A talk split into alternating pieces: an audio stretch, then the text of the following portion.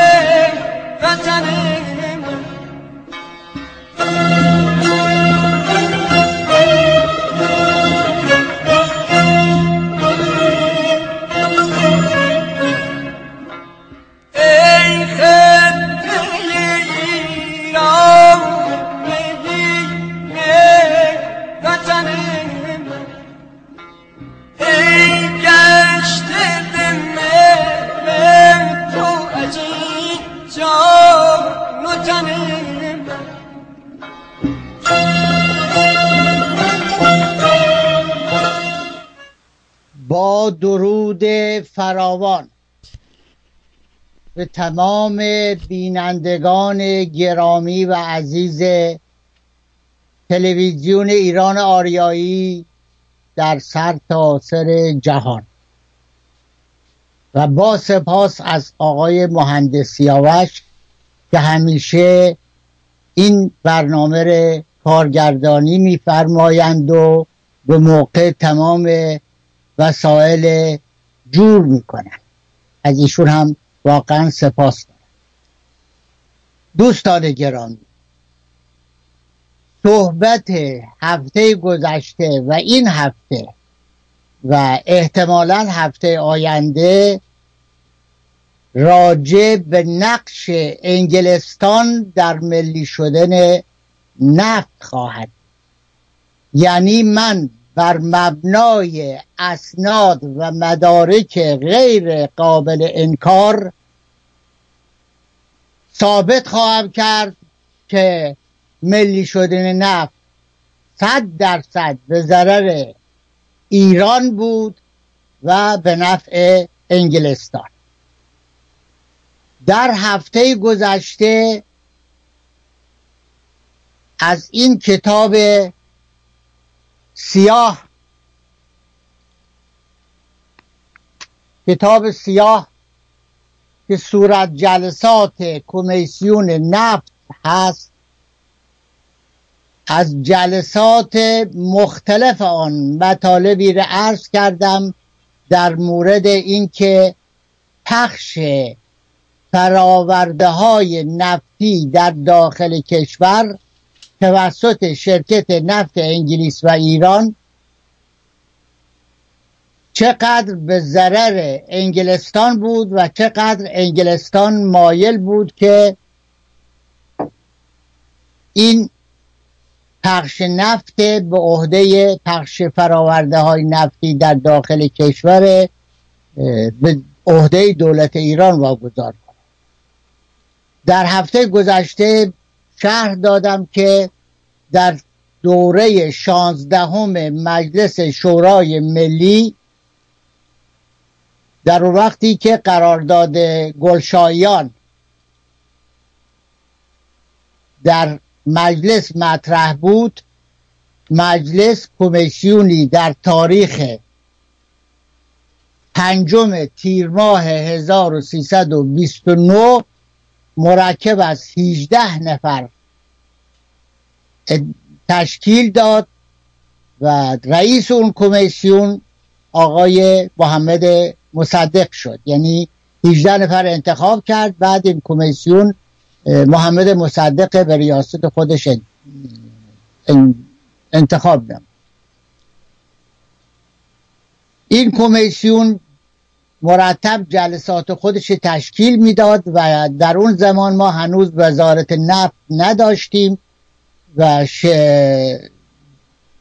امور نفت شرکت ملی نفت ایران هم که هنوز نبود امور نفت زیر نظر اداره امتیازات در وزارت دارایی حل و فصل می شد یعنی وزارت دارایی یک اداره داشت به اسم اداره امتیازات. رئیس اون اداره آقای دکتر حسین پیرنیا بود و معاون او آقای مهندس منوچهر فرمان فرمان در اغلب جلسات یکی از این دو نفر باید حضور داشته باشند. و سوالاتی که اعضای کمیسیون اغلب افراد بی اطلاع در مورد نفت و در مورد شرکت نفت می‌کردند این دو نفر باید جوابگو باشند. در جلسات این کمیسیون آقای دکتر حسین پیرنیا مرتب شرح می‌داد که شرکت نفت شرکت نفت انگلیس و ایران از پخش فراورده های نفتی در داخل ایران ضرر می‌کنه یا ادعا می‌کنه که ضرر می‌کنه. برای اینکه شرکت نفت طبق قرارداد 1933 1933 میلادی مطابق با 1312 شمسی در زمان رضاشاه بزرگ که درود به روان پاک او باد در قرارداد 1933 همه موارد پیش بینی شده مطلبی نیست که در اون قرارداد پیش بینی نشده باشه. در مورد پخش نفت در داخل کشور هم پیش بینی شده بود که هر سال قیمت نفت در رومانی در ساحل رومانی یا در خلیج مکزیک قیمت فوب یعنی فری اون بورد تعیین کنند و هر کدوم که ارزون تر بود اون ملاک قرار بدن و در ایران شرکت نفت مجبور هست مصرف سازمان های دولتی ره با اون قیمت با 25 درصد تخفیف تأمین کنه و مصرف مردم با 10 درصد تخفیف. ولی در هر نقطه کشور شرکت نفت اجازه داشت کرایه واقعی هم حمل حمل و نقل به اون قیمت اضافه این نفتی که در داخل ایران پخش می‌شد البته به فراوانی حالا نبود. چون در اون زمان بیشتر راه های ایران هنوز آسفالت نبود. لوله کشی نفت و گاز اصلا انجام نشده بود و شرکت نفت این مواد نفتی فراورده های نفتی که در ایران میفروخت اگر همین ها در خارج از ایران می‌تونست هم کنه و بفروشه قیمت خیلی گرونتری می‌تونست بفروشه استفاده می‌تونست بکنه. ولی حالا که در ایران مجبور بود بفروشه ادعا می‌کرد که من ضرر می‌کنم. ادعا می‌کرد که از هر لیتر نفت چهار شاهی ضرر می‌کنه. مصرف مواد نفتی در داخل ایران در سال 1950 1950 میلادی میشه مطابق با 1329 شمسی. مصرف مواد نفتی در 1950 یعنی درست سال پیش از ملی شدن نفت یک میلیون و سی هزار متر مکعب بوده که به موجب ادعای شرکت نفت دویست و سه میلیون ریال دویست و سه میلیون ریال زیان داشته. و شرکت نفت بابت آن از دولت ایران دویست و پنجام میلیون ریال خسارت می‌خواست. حالا در این شرایط همونطوری که عرض کردم شرکت نفت مرتب درخواست می‌کرده که دولت ایران بیای خودش پخش فراورده های نفتی در داخل ایران به عهده بگیره. اما دولت ها دولت های وقت مثل ساعد و یا مثل حجیر یا مثل رزمارا به این سادگی حاضر نبودند این کار زیان بخش قبول بکنند. و فکر می‌کردند خب کار زیان بخش باید با تصویب مجلس باشه و در هر حال یک خرجی است که به عهده دولت ایران گذاشته میشه. اما آقای محمد مصدق آمد با اون نیرنگ های مخصوص خودش این پخش داخلی رو گرفت و اداره امور اون گذاشت به عهده شرکت ملی نفت ایران و این تنها کاری بود که شرکت ملی نفت ایران عهدهدار شد. کاری که دولت انگلستان از سالها قبل التماس می‌کرد که دولت ایران بیای عهدهدار بشه. از همون سال اون دیگه دولت ایران بود و مردم ایران دیگه شرکت نفت خارجی نبود که برای پخش نفت در داخل ایران فکر ضررش بکنه. دولت ایران تا هر جا که امکان یعنی ممکن بود و به هر میزان نفت مورد نیاز بود حمل می‌کرد به سر تا سر ایران. و هر سال در بودجه کشور یک رقم بسیار زیادی به عنوان زیان پخش نفت در داخل ایران به حساب بودجه در بودجه به حساب دولت ایران گذاشته می‌شد. یعنی شرکت نفت. حتی بعد که کنسرسیوم تشکیل شد درآمد نفت از کنسرسیوم می‌گرفت ولی برای پخش داخلی تا سالهای سال زیان می‌داد و هنوز هم من نمی‌دونم که آیا زیان هست یا نیست. دوستان می‌تونن در روی اینترنت در این مورد معلوم کنن. در اون زمان همونطوری که عرض کردم میلیون ها مردم ایران بدون اینکه آگاه باشند که این کاری است که خود دولت انگلستان مایل بود به عهده دولت ایران بگذاره ما خوشحال بودیم شادی می کردیم من هنوز اون شادی رو فراموش نمی کنم که در شهر خودمون در کرمان وقتی که نردبان گذاشتند و اون تابلوی شرکت نفت انگلیس و ایران پایین آوردند و تابلوی شرکت نفت شرکت ملی نفت ایران بردن بالا.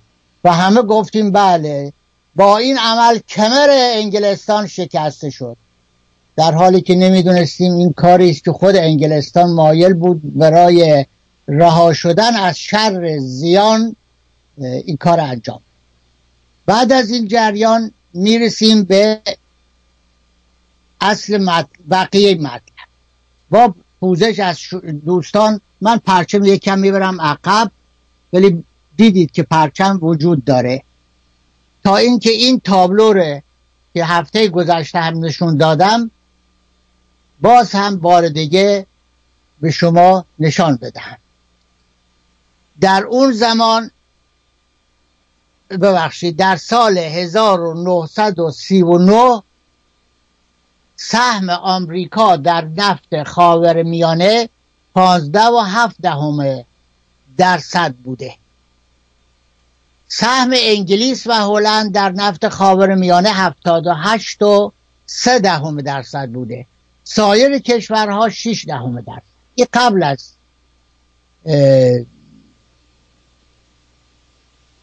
این ارزم به حضورتون قبل از جنگ جهانی اول. اما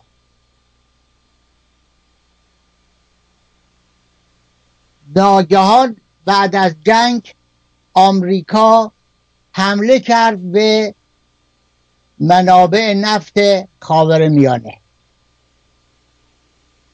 و در نتیجه در 1946 شد و 6 دهم درصد و سهم انگلیس شد 65 و دهم درصد و سهم کشورهای دیگه شد 3.5 درصد. من الان فکر می‌کنم عرض کردم جنگ جهانی اول. جنگ جهانی دوم بود. نه جنگ جهانی اول. بله جنگ جهانی اول 1914 تا 1918 بود ولی این جنگ جهانی دوم بود. بعد در 1950 یعنی همون سال قبل از آمدن مصدق سر کار که میشه با 1329 سهم آمریکا در نفت خاور میانه 44 و نیم درصد و سهم انگلیس و هلند 53 و نیم. یعنی آمریکا داره میره بالا و آمریکا انگلیس میاد پایین. سهم سایر کشورها شد دو درصد.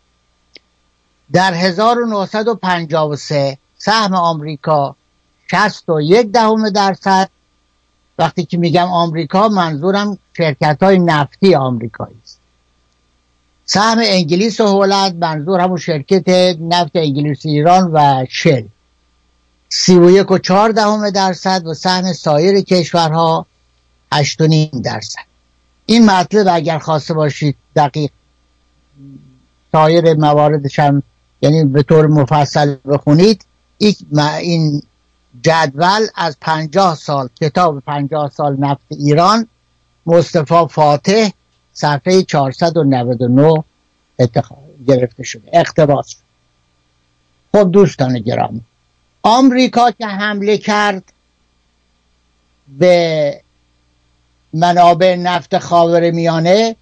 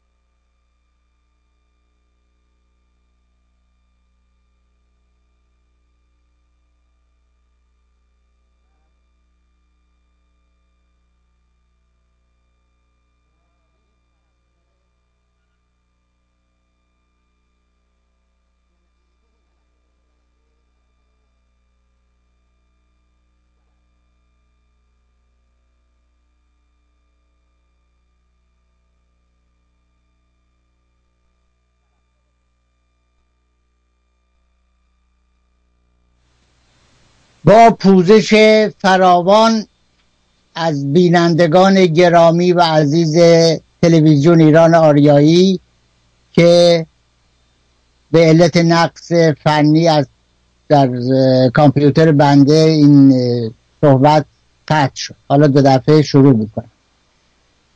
دوستان گرامی در این فاصله فرصت پیدا کردم این عکس تصویر جدول عوض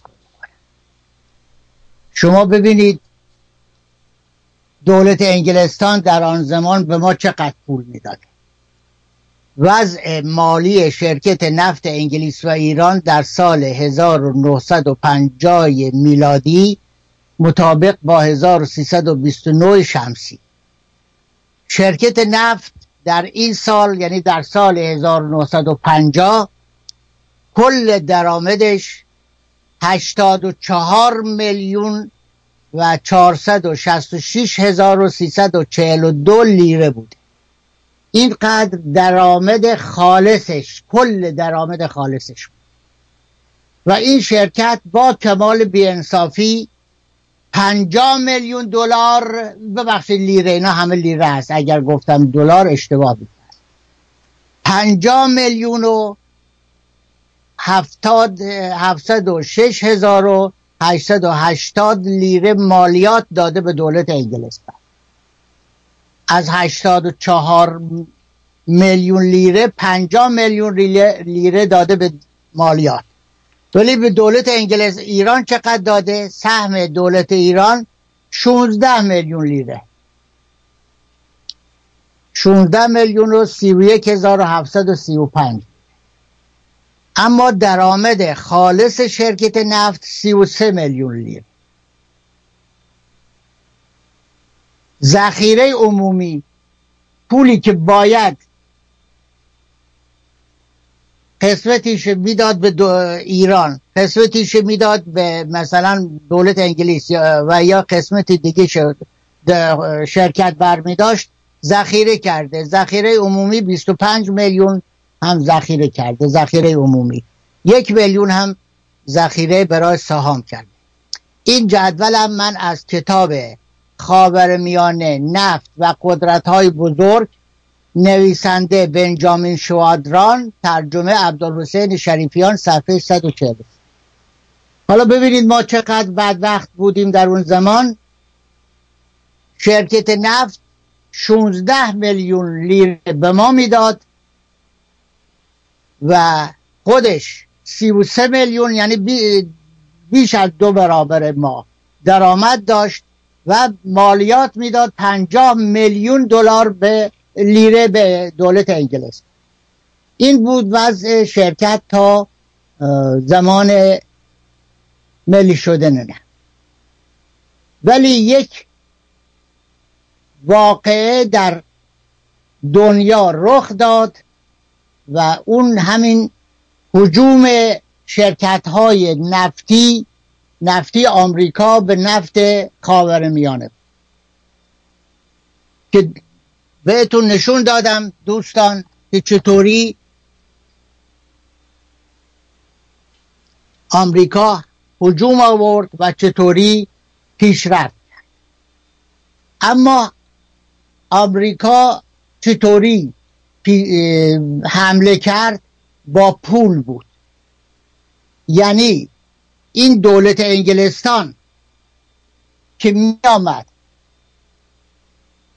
در مقابل چه هشتاد و چهار میلیون لیره سهم ما رو می‌داد 16 میلیون وارد شد و در عربستان با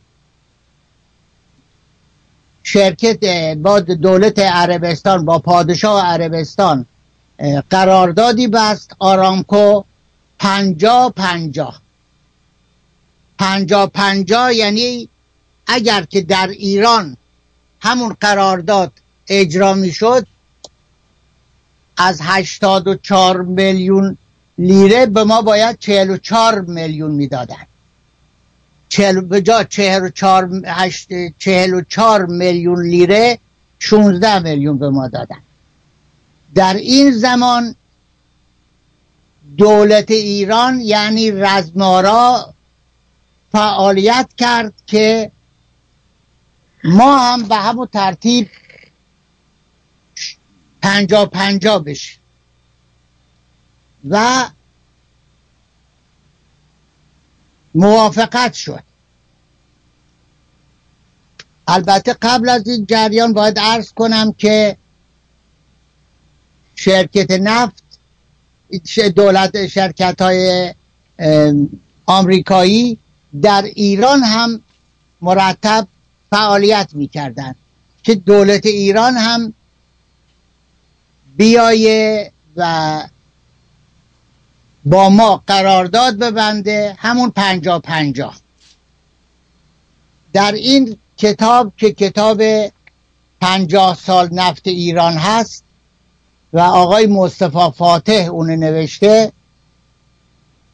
و عرض کردم خدمتتون این شخص اولین ایرانی هست که در شرکت نفت انگلیس ایران شغل عالی گرفته و این شخص در بسیاری از توطعه هایی که شرکت نفت در ایران انجام داده دست داشته.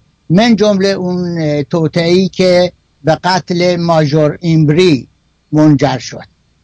ولی در مقابل چون اطلاعات زیادی داشته به تمام اسناد دسترسی داشته این کتاب کتاب بسیار ارزشمندی است در این کتاب شرح میده که در اون زمان آمریکایی ها در ایران تبلیغ می‌کردند که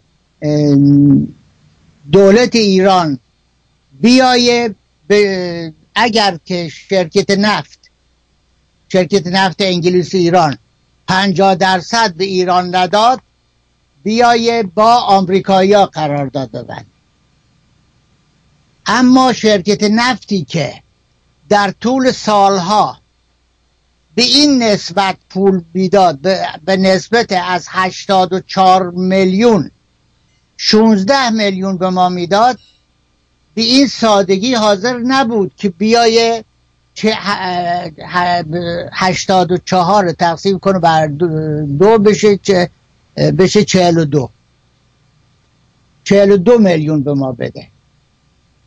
در این کتاب تعدادی از آمریکاییایی که در اون زمان تبلیغ می‌کردند به نفع شرکت های آمریکایی شهر داده شده. میگه در همین کتاب میگه در تاریخ نهم دیماه 1329 قراردادی بین دولت عربستان سعودی و شرکت نفت آمریکایی که در کشور سعودی به استخراج نفت می پرداخت منعقد گردید که به موجب آن کلیه عواید حاصله از نفت بین طرفین به طور مساوی تقسیم می شد عقد این قرارداد تأثیر بسیاری در تمام کشورهای نفتخیز خاورمیانه داشت و چون در آن موقع دولت ایران با شرکت نفت بریتانیا که همون شرکت نفت ایران و انگلیس باشد در مذاکره بود که حق ایران را استیفا نماید. اعلام عقد قرارداد مذکور فرصتی به ایرانیان داد که مقایسه ای بین قرارداد الحاقی که از طرف شرکت نفت بریتانیا پیشنهاد شده بود و قرارداد جدید با عربستان بنمایند و بلتب نتیجه این مقایسه این بود که اصل تنصیف منافع یعنی نصف نصف کردن منافع سودمندتر است. برای بسیاری جای هیچ تردید نبود که اگر شرکت نفت بریتانیا در آن وقت همین اصل را قبول کرده بود وقایع بعدی رخ نمی‌داد. و فقط تسامح و احمال اولیاء شرکت موجب گشت که افکار عامه ایران آزرده شده و به عملیات شدیدتر بپردازد. باید ارز کنم که اون قراردادی که آرامکو بست با عربستان سعودی در دو مرحله بود. یک مرحله پنجاه درصد قرار شد بده به عربستان اما بعد از پرداخت مالیات به دولت آمریکا. اما مدت کوتاهی همون قرارداد درش تجدید نظر شد و شد پنجاه درصد قبل از پرداخت مالیات به دولت آمریکا. یعنی دولت آمریکا موافقت کرده بود که شرکت آرامکو این قرارداد ببنده و پیش از اون که مالیات ازش کم بشه یعنی اگر که 84 میلیون لیره درآمد داره 42 میلیونشه بده به دولت عربستان. اگر این مربوط به ایران ها مثل زدم که اگر. خب حالا در این زمان آقای رزمارا سر کار بود. اون آمریکایایی که رزمارا رو تشویق می‌کردند و شاه رو تشویق می‌کردند و حتی احتمال داره اعضای جبهه ملی رو تشویق می‌کردند که در رأس اونها مصدق بود و نمی‌دونستند این مصدق سر ببخشید دومش به کجا بنده. اینها یکیش بود گریدی. اظهارات مکرر گریدی سفیر آمریکا در این باب که شرکت نفت راه خطایی می رود و مسلحت در این است که تقاضاهای میلیون را انجام بدهد گواهی بر این مدعاست در آن ایام خوب دوستان گوش بدهید. در آن ایام بعضی از جراید انگلیس به گوشه و کنایه مطالبی منتشر می کردند و می گفتند چند نفری پیدا شدند که در کار نفت ایران اخلال می کنند و قصد این را دارند که روابط بین دولت ایران و شرکت نفت را تیره سازند و کار را به جایی برسانند که امتیاز شرکت مزبور یعنی شرکت نفت انگلیس و ایران. ملغا شده و به آمریکایان واگذار گردند شرکت روزنامه های انگلیسی می نوشتند که الان چند نفری دارند فعالیت می کنند که قرارداد نفت انگلیسی ایران لغو بشه و قرارداد بدن با آمریکا و راست هم می‌گفتن در بعضی از جراید آمریکا هم نوشته می‌شد که اگر شرکت نفت حق حق عادلانه ای به ایران نپردازد و ایران تصمیم به اخراج شرکت مزبور بگیرد شرکت های آمریکایی حاضر خواهند بود که نفت ایران را به دست گرفته و نصف منافع را به دولت ایران بپردازند. در, در ابتدای کار یعنی تا موقع ملی شدن نفت تا موقع ملی شدن نفت مندرجات جراید انگلیس و آمریکا درباره نفت ایران صورت گله و شکایت از یکدیگر را داشت و غالبا مطالب به شکل گوشه و کنایه بیان می شد ولی بعدها اختلافات مزبور آشکار گردید. در و در زیر اشخاص عمده ای که بعضی از جراید انگلستان از آنها اسم برده و از اقدامات آنها در کار نفت دلخوش نبودند ذکر می نمایید پس یکیش مستر گریدی سفیر انگلستان بود که شاه و دولت تشویق می‌کرده در این در زمان راست. و حالا ببینیم غیر از گریدی کیه. یکی از آنها که مقام رسمی در دولت آمریکا داشت و از انتقاد شرکت نفت بریتانیا و رفتار آن نسبت به ایران خودداری نمی‌کرد مستر مکگی بود. مستر مکگی. مستر مکگی بود. این شخص در سابق زمین شناس بوده و در خدمت چند شرکت نفت آمریکایی ثروت بسیاری به دست آورده بود. در سال 1325 شمسی یعنی چهار سال پیش از این ملی شدن نفت بدون سابقه در وزارت خارجه آمریکا وارد و به سمت معاونت وزارت وزارتخانه منصوب گردید. و کارهای خاور میانه آن وزارتخانه را رسیدگی می‌کرد. تحت عنوان لزوم مساعدت به ایران مکگی به کرات اظهار داشته بود که قرارداد الحاقی یعنی همون قرارداد گس گلشایان کافی برای استیفای حق ایران نیست و باید اصل تنصیف منافع قبول گردد. یعنی اصل پنجا پنجا. پس آمریکایی می‌گفتن که آقای انگلستان باید اگر 84 میلیون داری 42 میلیونش باید بدی به ایران. همونطوری که آرامکو داده. خب.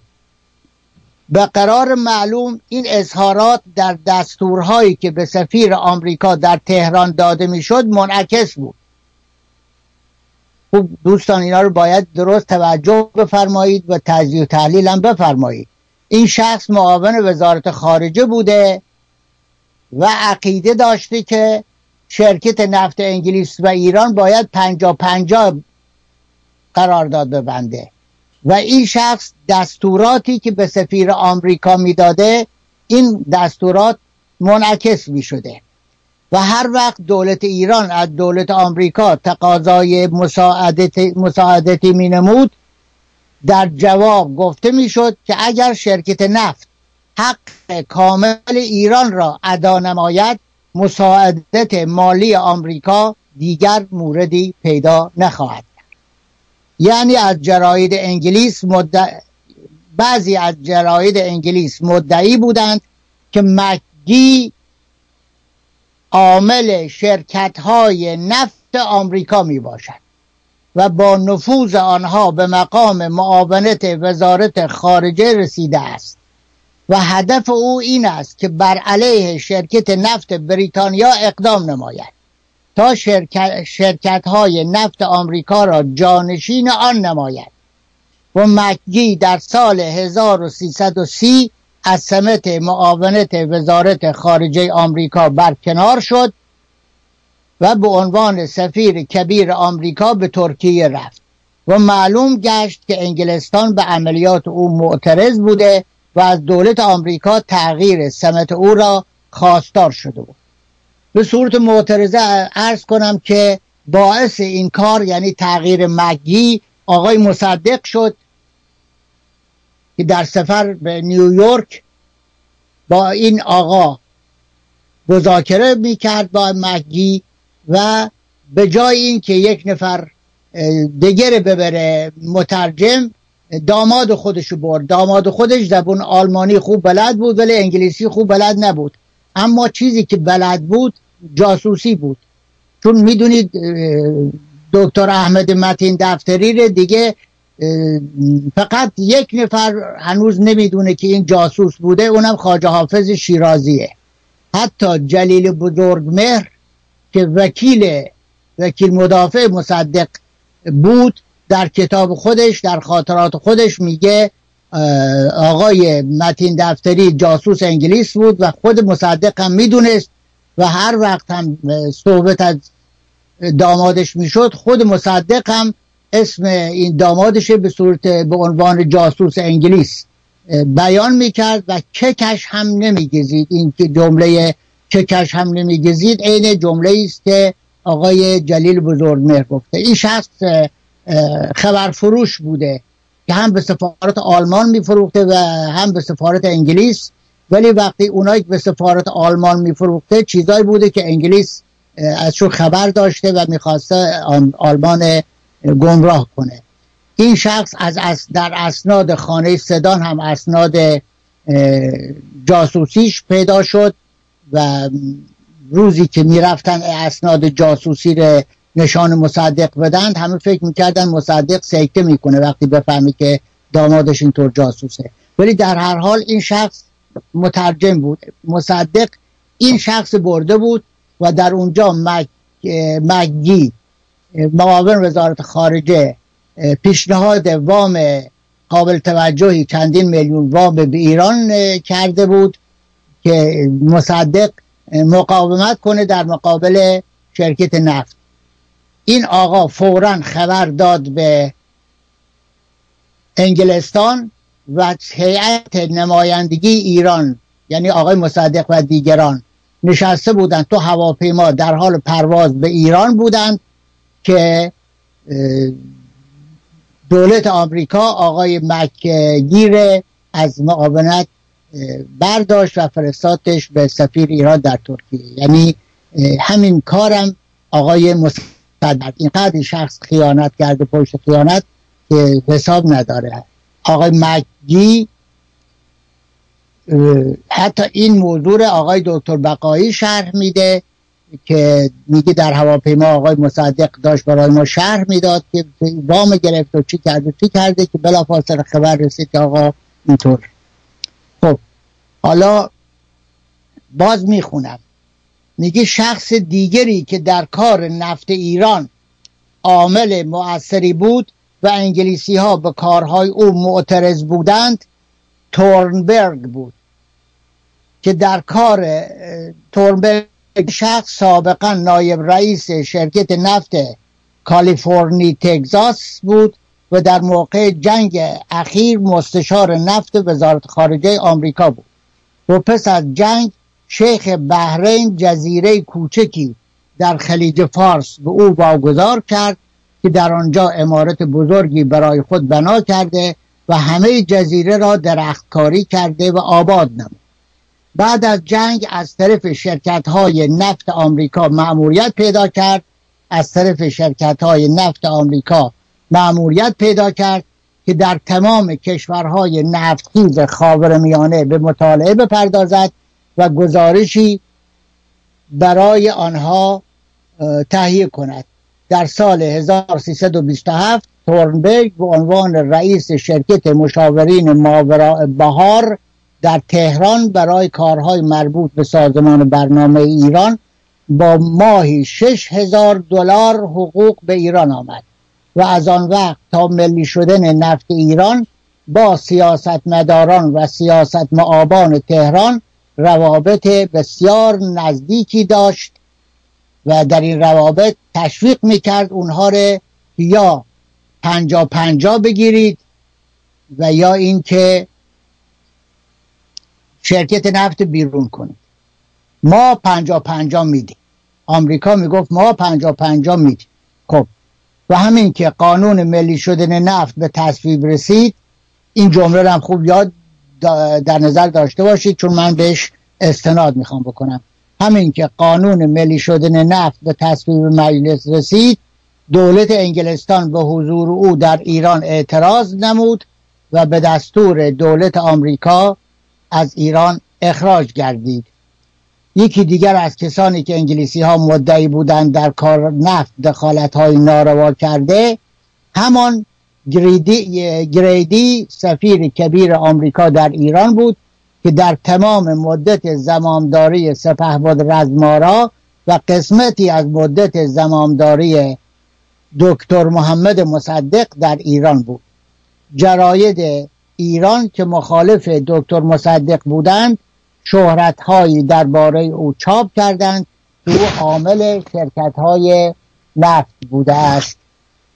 خب دوستان گرامی حالا این کارهای این آقایون گریدی و نمی‌دونم مکجی و دیگران مؤثر واقع شد. اینها ظاهر قضیه بود. این افراد شهر روشن کرده بودند که این پولی که شرکت نفت میده یعنی برای 84 میلیون لیره فقط 16 میلیون به ایران میده خیلی کمه. ما حاضریم پنجا پنجا بدیم. هشتاد چهار چهل و دو بدیم. و شاه هم طرفدار پنجا پنجا بود. وقتی که رزمارا در حال فعالیت بود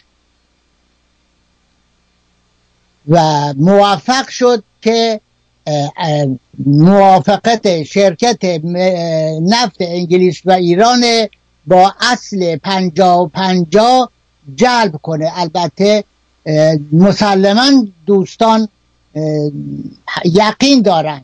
شرکتی که می‌گفته من از هر لیتر نفت در ایران چهار شاهی ضرر می‌کنم و دویست و پنجاه میلیون ریال یعنی بیست و پنج میلیون تومن بیست و پنج میلیون تومن خسارت می‌خواسته از یک شاهی هم نمیگذشته.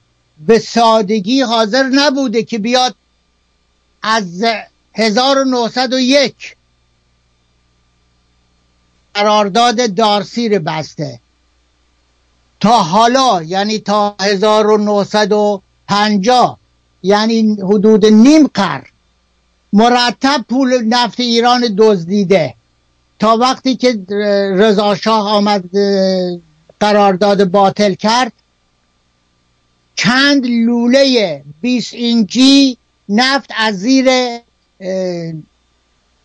شط عرب یعنی همون اروند رود. می‌رفت به خلیج می‌رفت بندر بستره و اینا و می‌رفت به کشتی ها تا اون زمان تا زمانی که نفت قرارداد رضا بست نیروی دریای انگلستان نفت مجانی مصرف می‌کرد. تا اون زمان تمام سازمان های دولتی انگلیس قیمت تمام شده بود.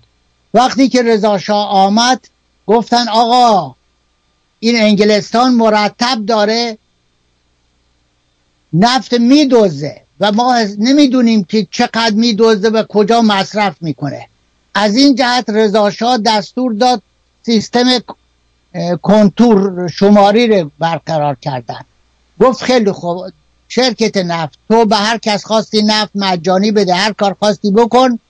اما ما کنتور می‌گذاریم لب دریا و به میزانی که کنتور نشون میده از تو حق امتیاز می‌گیریم. از اون زمان به بعد بر مبنای اون شمارش تن تن شماری پول می‌داد پول می‌دادن به ایران. دیگه اون دوزی های خورده ای از بین رفته بود. اما حتی در زمان ملی شدن که شمس الدین امیر علایی به عنوان نماینده دولت رفت به خوزستان در کتاب خودش در خاطرات خودش باز شهر میده که سه تا لوله بزرگ باز کشف کرده بود که از زیر همون اروند رود و شط العرب به عراق و میدوزیدن به جهت در این زمان رزمارا که خائن نبود برخلاف خیلی دیگه افراد دیگه همون روز اول در خدمت انگلستان نبود که هر کار که کرده مثل آقای فلان در جهت خدمت به انگلستان باشه. می‌خواد چه استاندار فارس در زمان پلیس اسپیار باشه میخوا وزیر مالیه قوام سلطنه باشه قرارداد آرمیتاژ اسمیت به مرحله اجرا بگذاره. میخوا استاندار آذربایجان باشه و سمیتقور نگذار شکست بخوره. می‌خواد در زمان رضاشاه بزرگ باشه. و اون خیانت بزرگ کرد که توسط دامادش که نخست وزیر بود اجازه داد هواپیماهای انگلیسی از روی ایران پرواز بکنن و برن از باکو عکس برداری کنند که بعد بمباران کنن اونجا چون روسیه در ابتدای جنگ جهانی دوم طرفدار آلمان بود در ابتدا. اینا همه این آقای رزمارا یک فرد ارتشی بود درست جا طلب بود درست امکان داشت می‌خواست به رأس قله قدرت برسه و شاید می‌خواست محمد رضا شاه کودتا کنه و سرنگون کنه. اینا امکان داره. ولی اینکه این شخص خائن بود من باور نمی کنم و در اینجا هم نمونش هست. فعالیت کرد. و بالاخره شرکت نفت انگلیس و ایران وادار کرد که با اصل پنجا پنجا یعنی نیمی از این موافقت بکنه. اما شرکت نفت وقتی که این موافقت کرد ما تا مدت ها بعد از قتل رزمارا آگاهی نداشتیم. چون این موافقت کرده بود و در پیشنهاد به رزمارا داده بود اما مثل اینکه یک توافق هایی شده بود که چون آقای مصدق در مجلس داره دنبال ملی شدن میگرده در کمیسیون مجلس اون ترتیبش بدن و بهش بگن که آقا ما قرارداد پنجا پنجا داریم که بعد اعلام کنن. حالا چطوری شد که بعدا فهمیدن که قرارداد که دولت شرکت نفت انگلیس و ایران با پنجا پنجا موافقت کرده. علت اینه که در همین هر سال مجمع مجمع عمومی شرکت نفت انگلیس و ایران در لندن تشکیل می‌شد و رئیس شرکت نفت مجبور بود گزارشی بده تمام گزارش کارهاش بده. در اون گزارش شهر داد که ما به رزمارا پیشنهاد پنجا پنجا کرده, کرده بودیم. حالا ببینید چی میگه.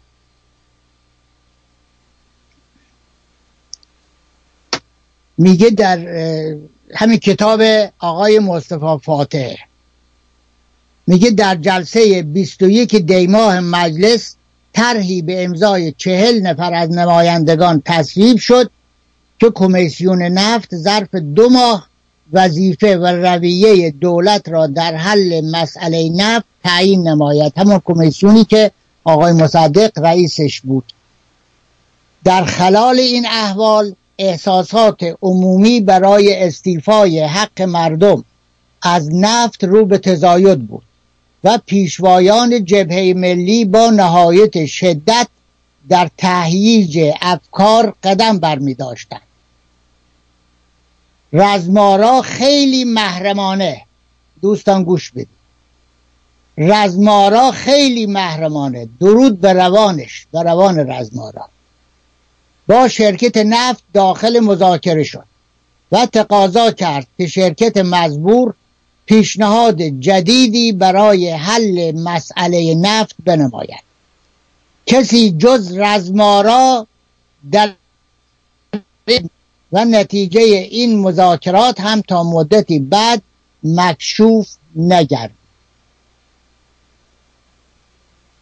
اولین دفعه ای که اطلاعی راجع به چنین مذاکراتی منتشر گشت در گزارش سالیانه ای بود که رئیس شرکت نفت انگلیس و ایران به صاحبان سهام شرکت مزبور در تاریخ 16 نوامبر 1951 مطابق با 24 آبان 1330 داده و چنین گفته بود. حالا عین ترجمه عین اون قسمتی از گفتار رئیس شرکت نفت راجع به پنجا پنجا میگه پس از اطلاع از قرارداد منعقده بین دولت عربستان سعودی و شرکت نفت آرامکو در باب تنصیف اواید و با وجود این که ضمن مذاکرات راجع به قرارداد الحاقی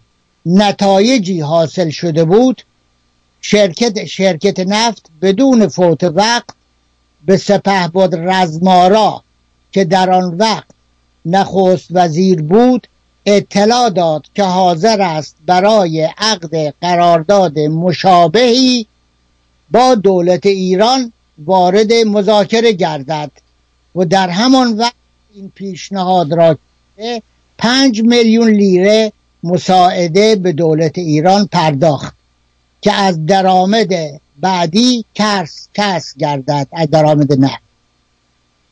و موافقت کرد که برای بقیه سال 1951 هم مایی دو میلیون لیره مساعده بپردازد. شرکت جدیت بسیار نمود که نخست وزیر پیشنهاد شرکت را دائر به تجدید مذاکرات برای عقد قرارداد روی اصل تنصیف عواید و همچنین پرداخت مساعده را به دولت علنی کند و برای اطلاع عامه منتشر سازد. ولی سپهبد رزمارا امتناع نمود و نهایت خفا را راجع به هر دو موضوع رعایت کرد. نتیجه این شد که مردم ایران از چنین پیشنهادی تا مدتها بعد از پیشنهاد ملی شدن نفت آگاهی نداشتند دوستان گرامی پس شما همه می متوجه شدید. دیگه این از من سند همیشه سند معتبر می‌خوان سند موثق می‌خوان. این گزارش رئیس شرکت ملی رئیس شرکت نفت انگلیس و ایران گزارش او به مجمع عمومی است که میگه ما بر از مارا پیشنهاد پنجا پنجا کرد. اما دوستان عزیز آیا شما فکر می‌کنید این پیشنهاد پنجا پنجا از رو دلجون شده؟ از روی خلوص شده؟ با کمال میل کسی که آمده میگه من دویست و پنجا میلیون ریال بیست و پنج میلیون تومن خسارت می‌خوام. به همین سادگی میا به جای 16 میلیون. چهل و دو میلیون به ما بده. من شما می‌دونید که اون انگلستان خصیص حاضر نبود. پس ناگهانی با ملی شدن نفت موافقت کرد. کتابی است.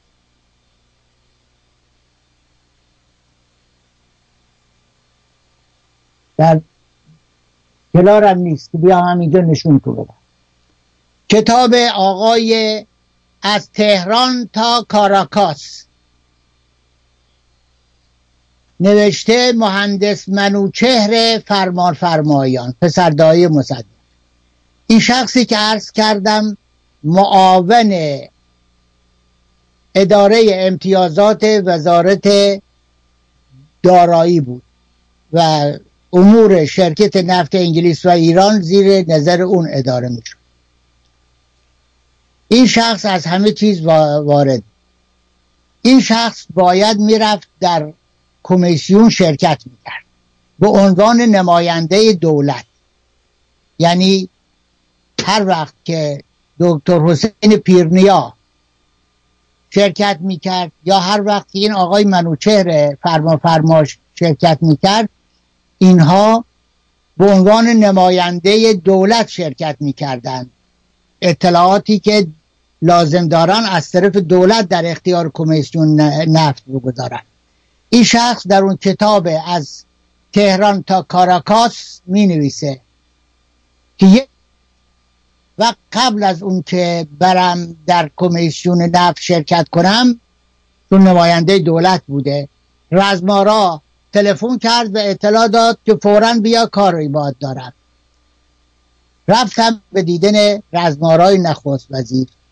آقای رزمارا گفت که یک نامه ای من داده ام به آقای عبدالرحمن فرامرزی مدیر روزنامه کیهان.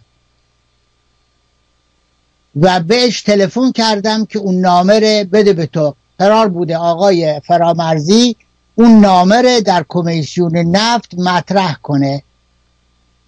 ولی در خود رزمارات دسترسی به فرامرزی نداشته دو دفعه اونو پس بگیره چون آقای منوچهر فرمان فرمایان نماینده رزمارا بوده اون تلفن می‌کنه که بیا و اون نامه ای که من دادم به عبدالرحمن فرامرزی پس بگیر. میگه من رفتم در اونجا به محضی که چشمم به آقای فرامرزی افتاد خود او آمد به طرف من گفتم که آقای رزمارا گفته اون نامه رو بده به من گفته بله به خود من تلفن کرده این نامه. یه نامه ای بود. بازش کردم آقای فرمان فرما میگه. خواندم دیدم موافقت شرکت نفت انگلیس و ایران با ملی شدن نفت است شرکت نفت انگلیس ایران بعد از پنجا پنجا منصرف شده و با ملی شدن نفت موافقت کرده. خب.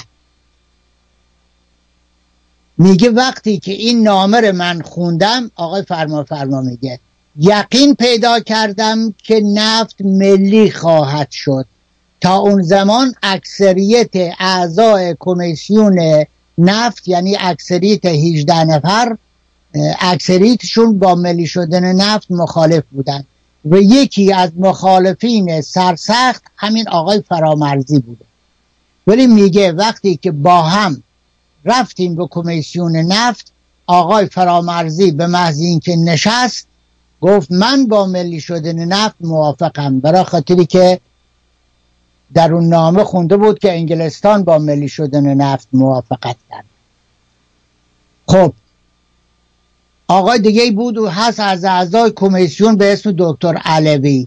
این آقای دکتر علوی توی کتاب خاطرات اون ام آی 6 که در مورد سرنگونی مصدق و قتل افشارتوس اینها من براتون شهر دادم.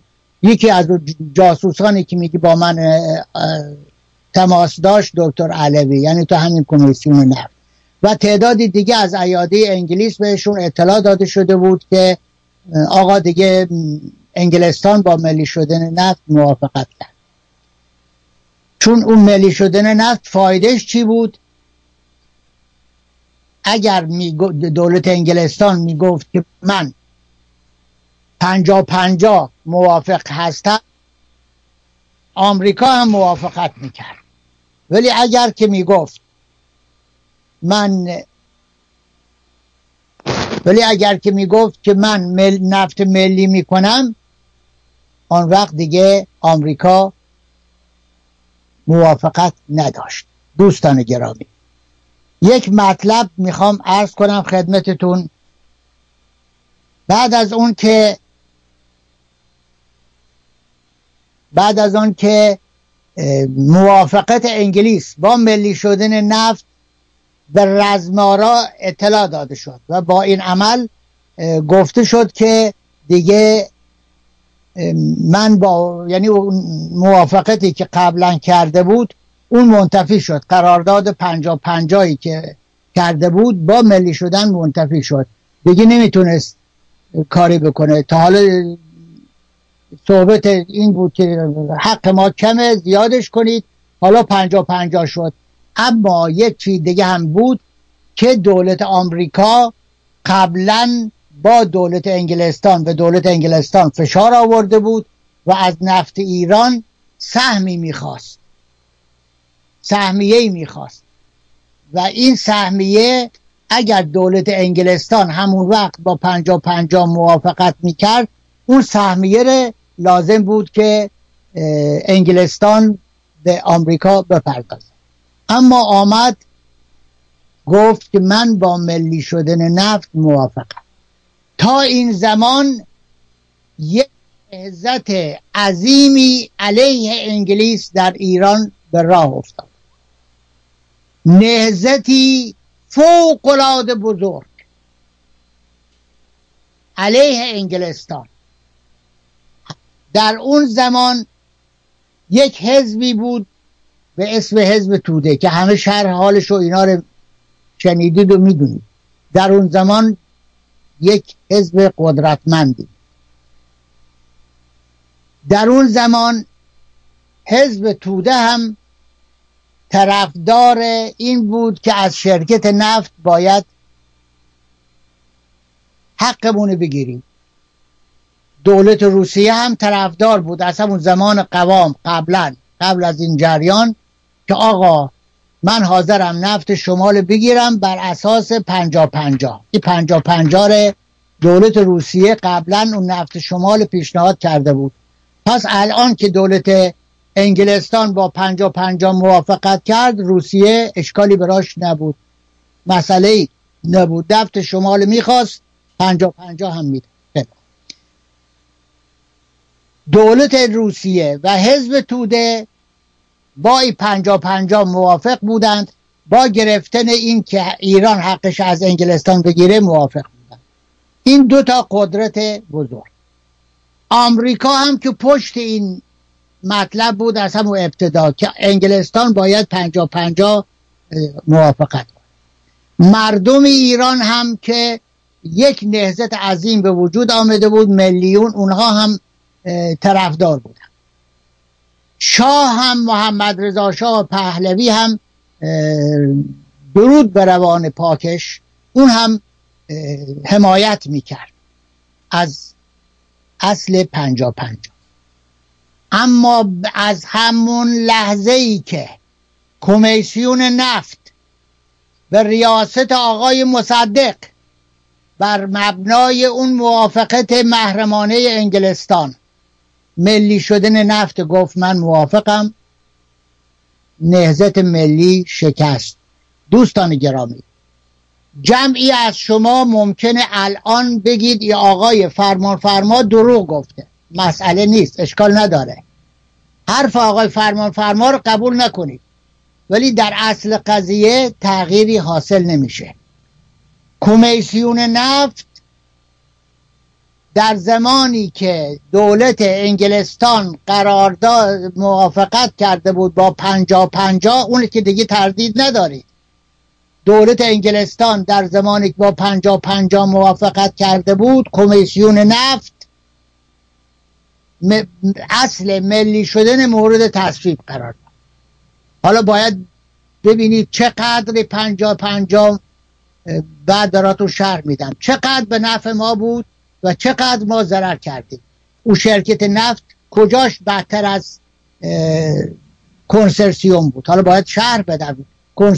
کنسرسیوم آمد چه خسارت هایی به ما زد و چه خسا... و چه خسارت و غرامتی گرفت. از لحظه ای که نفت ملی شد نهزت ملی ایران شکست.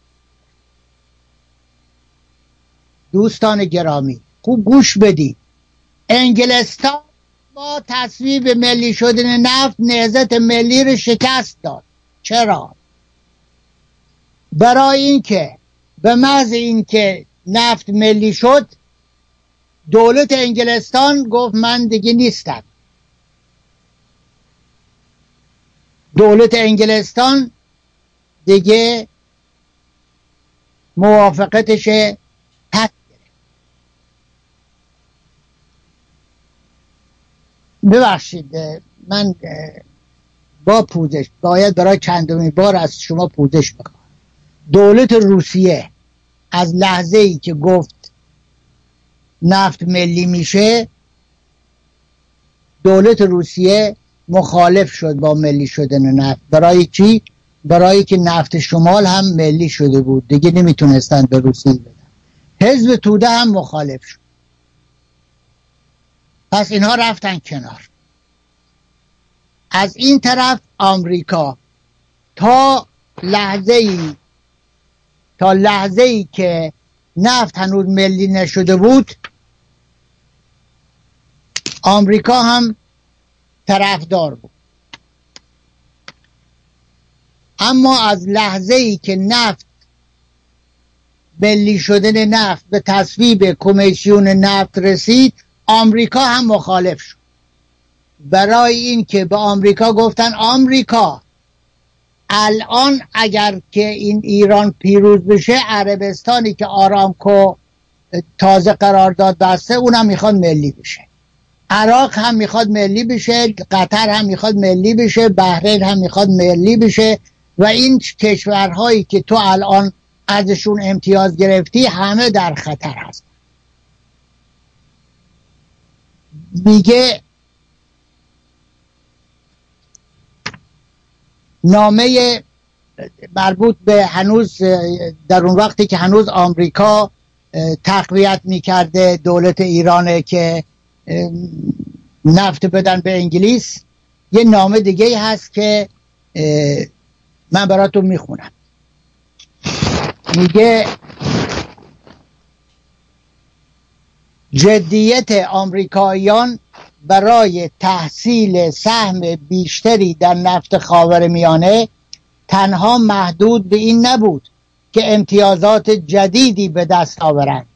بلکه متوجه این بود که از امتیازات موجود هم سهم عمده به آنها اختصاص داده شود. در سال 1943 که مستر جیمز برنز برنز رئیس اداره تجهیزات جنگی دولت آمریکا بود گزارشی به رئیس جمهور داد که ترجمه آن به شرح زیر است. مذاکرات به جنگ مذاکرات جدی و شدیدی باید با انگلیسی ها بشود که یک سوم معادن نفت ایران که اکنون تمامش در دست آنها می باشد به آمریکا واگذار گردد. و این واگذاری در مقابل مقادیر نفتی خواهد بود که تحت عنوان وام و اجاره در طی جنگ از طرف ما تحویل شده و همچنین در ازای ساختن لوله نفتی خواهد بود که از معادن نفت ایران به بندر هیفا ساخته شده خواهد شد. و خرج آن تقریبا در حدود دویست میلیون دلار خواهد بود. این خط لوله برای بهره برداری کامل از معادن نفت ایران لازم است. نامه فوق که توصیه برای سهیم شدن آمریکا در, در دفت ایران بود و تبلیغات دامندار شرکت های بزرگ نفت آمریکا برای تحصیل سهم بیشتری از نفت خاور میانه نگران، نگرانی های بسیاری برای دولت انگلستان و شرکت نفت ایران و انگلیس ایجاد کرد. شرکت های نفت آمریکا مدعی شدند که فقط 8 درصد از کل مصرف نفت دول متفق در جنگ از منابعی که تحت کنترل انگلستان است تحصیل می شود در صورتی که 80 درصد مصرف دول مزبور را آمریکا از منابع خود تأمین می نماید لذا فشار زیادی به دولت خود وارد آوردند که جبران این کار را به وسیله تحصیل سهم بیشتری از نفت ایران بنماید. و حالا چون داره وقت میگذره من تمام این نامه نمی‌خونم ولی فقط برای این بود که عرض کنم خدمتتون که ببینید بعد از اون که نفت ملی شد آمریکا هم الان میگم خدمتون که ترسید گفت من نیستم تا زمان ملی شدن نفت انگلستان مثل یک پهلوان پیری افتاده بود روی زمین یک دستش در اختیار حزب توده بود یک پایش در اختیار دولت روسیه بود یک دستش در اختیار دولت آمریکا بود یک پاش در اختیار طرفداران آمریکا بود. شاه هم داشت سیلی می‌زدی بدبخت ولی به محضی که نفت گفت ملی انگلستان بلند شد اون پهلوان پیر. برای که روسیه گفت من نیستم طرفدار ملی شدن. حزب توده هم گفت من نیستم. آمریکا هم گفت من نیستم. طرفدارای آمریکا هم گفتن ما نیستیم. اما کاش می‌گفتن ما نیستیم. تا لحظه ملی شدن نفت افرادی فرض کنید مثل پانیرانیست مثل میگم مثل حزب زحمتکشان ملت ایران مثل او حزب نیروی سوم مثل تمام طرفدارای مصدق. یک طرف طرفدار نهزت ملی بودند یک طرف هم حزب توده بود. از روز ملی شدن نفت اینها چماق به دست طرفداران آقای داریوش فروهر که می‌دونید چماق به دست بودن. اینها با تودهیات و خیابان زد و خورد می‌کردند. یعنی نیروهایی که داشتن تا روز ملی شدن نفت علیه انگلستان بود بعد علیه همدیگه بود. اما بالاتر از همه ببینید آمریکا چه کرد. میگه فوری از صفحه 507 همین کتاب 50 سال نفت ایران بود. فوری پس از تصویب قانون ملی شدن نفت اولیاء آمریکا و انگلیس با یکدیگر مشاوره نموده و در تاریخ 28 اردیبهشت 1330 آقای مصدق هشتم اردیبهشت نخست وزیر شده بود. یعنی 20 روز. 20 روز پس از تصویب قانون ملی شدن نفت و نخست وزیر شدن مصدق. دولت آمریکا بیانیه ای منتشر کرد که جملاتی چند در زیر از آن نقل میگردد. دولت آمریکا گفته گفته از آنجا که در باز در باره روش کشورهای متحد آمریکا گفتگوهایی شده است مسلحت چنین است سیاستی را که در مذاکرات خود با نمایندگان ایران و بریتانیای کبیر اتخاذ کرده این تشریح نمایید.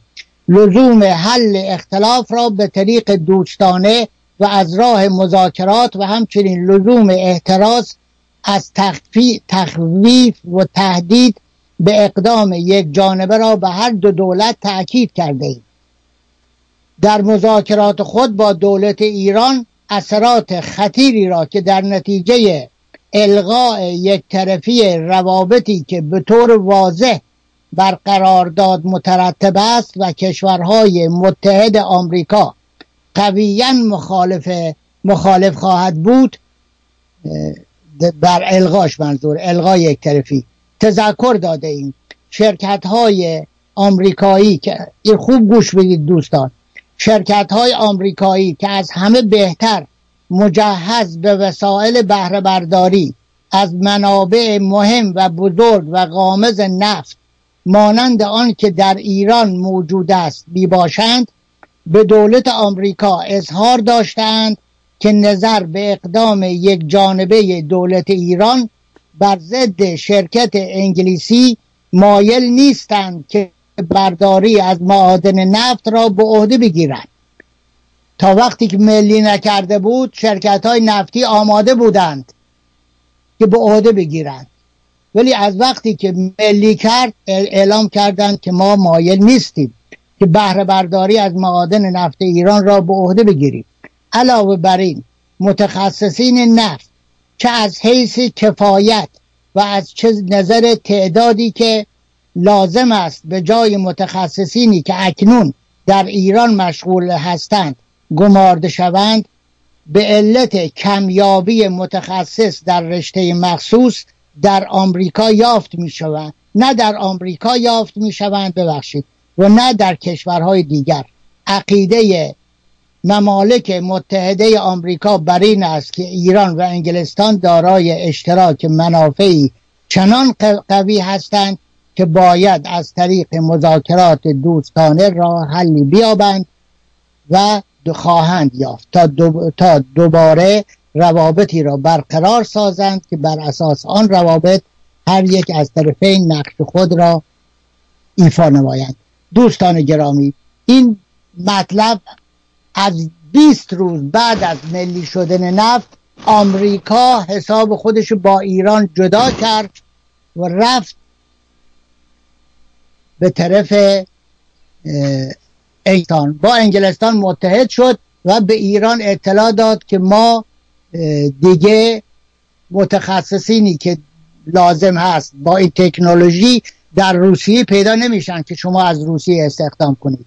این متخصصین یا در آمریکا هستند با این تکنولوژی یا در انگلستان. ما آمریکایی حاضر نیستیم یک نفر متخصص در این شرایطی که نفت ملی کردید به ایران بفرستید.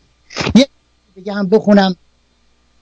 میگه نکته ای که نسبت به بیطرفی دولت آمریکا ایجاد تردید می‌کند یعنی در قبل از ملی شدن که طرفدار ایران میگه هست میگه بیطرف نبوده. این است که تقریبا مقارن اختار دولت آمریکا به ایران دایر بر این که کارشناسان فنی که بتوانند در کار نفت ایران مداخله کنند. نه در آمریکا یافت می شوند نه در کشورهای دیگر. این خبر نیز در مطبوعات نفتی آمریکا منتشر شد که شرکت موسوم به لیفکتورز یک مؤسسه مهندسی حاضر شده بود 3500 کارشناس فنی برای به کار انداختن تأسیسات نفت به ایران اعزام نمایند ولی به علت سر و صدایی که از انتشار این موضوع برخواست پیشنهاد خود را پس گرفت و در طی نامه خطاب به رئیس جمهور آمریکا در مقام در مقام عذرخواهی برآمد و اظهار نمود. این شرکت قصد نداشت برای کسی ایجاد زحمت نماید. دوستان گرامی امروز صحبت من به اینجا رسید که شرکت های آمریکایی با تمام قدرت قصد داشتند. با آمریکا با انگلستان هم به توافق رسیده بودند که یک سوم نفت ایران تصاحب بکنند. ولی و ولی انگلستان هم مجبور شده بود که پنجا پنجا قرارداد با ایران ببنده. اما انگلستان در اینجا نفعش در این بود که دفع الوقت بکنه. در اینجا نفعش این بود که وقت وقت کشی بکنه. بهترین مطلب برای وقت کشی ملی شدن نفت بود.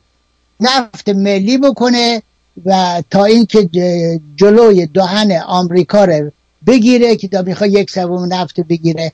بعد هم با اون 25 مرداد برنامه که انگلستان درست کرده بود که بیاد مصدق سرنگون کنیم ولی به مصدق اطلاع داده بود.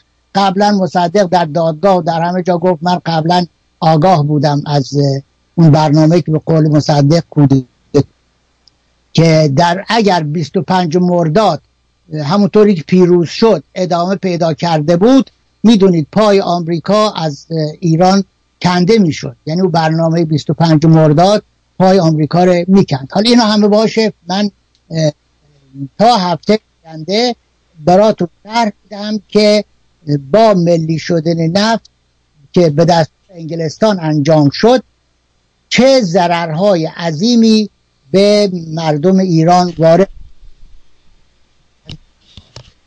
فقط دو مطلب پخش پخش پخش فقط توسط انگلستان به ایران داده شد و این خود انگلستان می‌خواست. دوم این که ملی شدن نفت در این زمان که قرار بود اصل پنجا پنجا به مرحله اجرا گذاشته بشه یک راهی بود برای جلوگیری از این. حالا در هفته آینده شر میدن که چطوری دولت آمریکا نفتی که باید انگلستان از ایران بخره از جاها دیگه تأمین کرد خیالش راحت کرد گفت نفت تأمین می‌کنم. ناراحت نباش و بگذار ایران هر غلطی خواست بکنه. و دو سال خورده مردم ایران زجر کشیدن آخر رفتند و کنسرسیوم آوردن دوستان گرامی. و هفته آینده آخرین قسمت این عرایز هست که شما به طور یقین اطمینان حاصل خواهید کرد که ملی شدن نفت چطوری به ضرر ایران بود. و چطوری به نفع انگلستان بود و چطوری انگلستان این کار انجام داد. این امروز این عرایز من خاتمه میدم و طبق معمول از دوستان خواهش می‌کنم که این تلویزیون ایران آریایی را فراموش نفرمایند به این تلویزیون کمک های خودشون ارسال نمایند. تا این کمک ها وقتی که به تلویزیون تلویزیون می‌تونه به ادامه بده و برنامه های متعددی نظیر این برنامه من که یک حقایقی توش هست که در سایر تلویزیون ها نیست به اطلاع شما برسید و همچنین از کارگردان فنی این برنامه آقای مهندس سیاوش هم سپاسگزاری می‌کنم و به همه بینندگان گرامی تلویزیون ایران آریایی درود میفرستم و بدرود میگم و خداحافظی می‌کنم تا هفته آینده.